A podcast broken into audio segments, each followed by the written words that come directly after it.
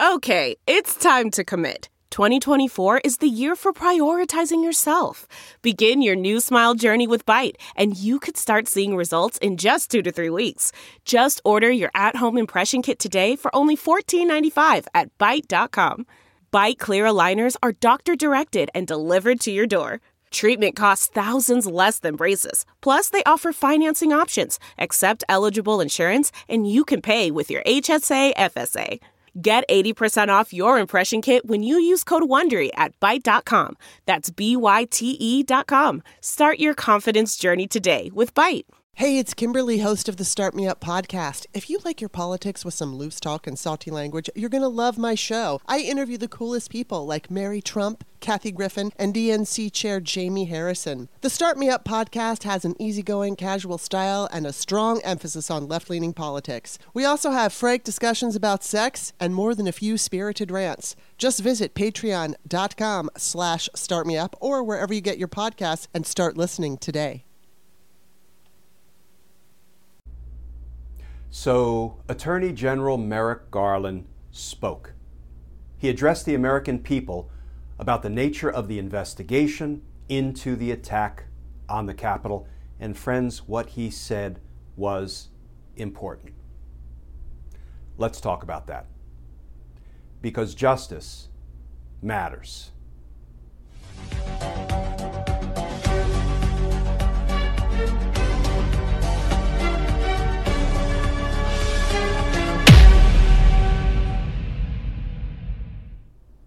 Hey, all. Glenn Kirschner here. So, Attorney General Merrick Garland finally spoke. He addressed the nature of the ongoing investigation into the insurrection, into the attack on the Capitol on January 6th. And I, together with so many others, have been saying for days, for weeks, for months, that the Department of Justice needs to reassure the American people that it's not just the foot soldiers of the insurrection. In the grand scheme of things, it's not just the powerless who are going to be held accountable for what they did on January 6th, but also the powerful, the plotters and the planners, the organizers and the inciters, the lawyers who wrote treasonous memos, and the War Council members who gathered in the posh environs of the Willard Hotel on January 5th, plotting democracy's demise. It's not just the powerless who need to be held accountable, it's the powerful. And in today's speech to the American people, Attorney General Garland did not disappoint. I want to touch on three areas of Attorney General Garland's comments today in what was a fairly lengthy speech. I think it ran more than a half an hour. And here's the first comment I want to take up. Attorney General Garland said, quote, in complex cases, initial charges are less severe than later charged offenses. This is purposeful. In other words, friends, this is how we build large, complex conspiracy cases. We start, we start on the bottom rung of the criminal ladder and we work our way up. We start with the relatively powerless defendants and we work our way up to the more powerful and ultimately the most powerful. This is how cases are investigated and prosecuted. It's how I did it for 30 years as a prosecutor. Second thing that Merrick Garland said that I want to comment on he said, The actions we have taken thus far will not be our last. That's certainly good to know. And then at about the 10 minute, 30 second mark, in A.G. Garland's lengthy comments, he said this quote, The Justice Department remains committed to holding all January 6 perpetrators at any level accountable under the law. whether they were present that day or were otherwise criminally responsible for the assault on our democracy. And that is perhaps the most important thing Attorney General Garland said. We will hold them all responsible and accountable, whether they were present at the Capitol that day or not.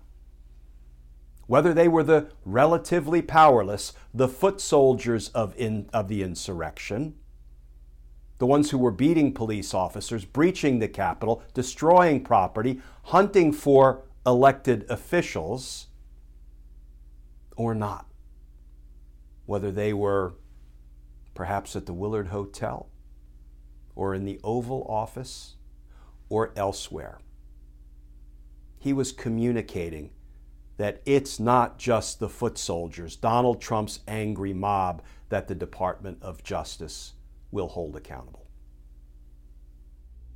And the third and final piece of Merrick Garland's comments that I want to talk about Merrick Garland used the W word, Watergate.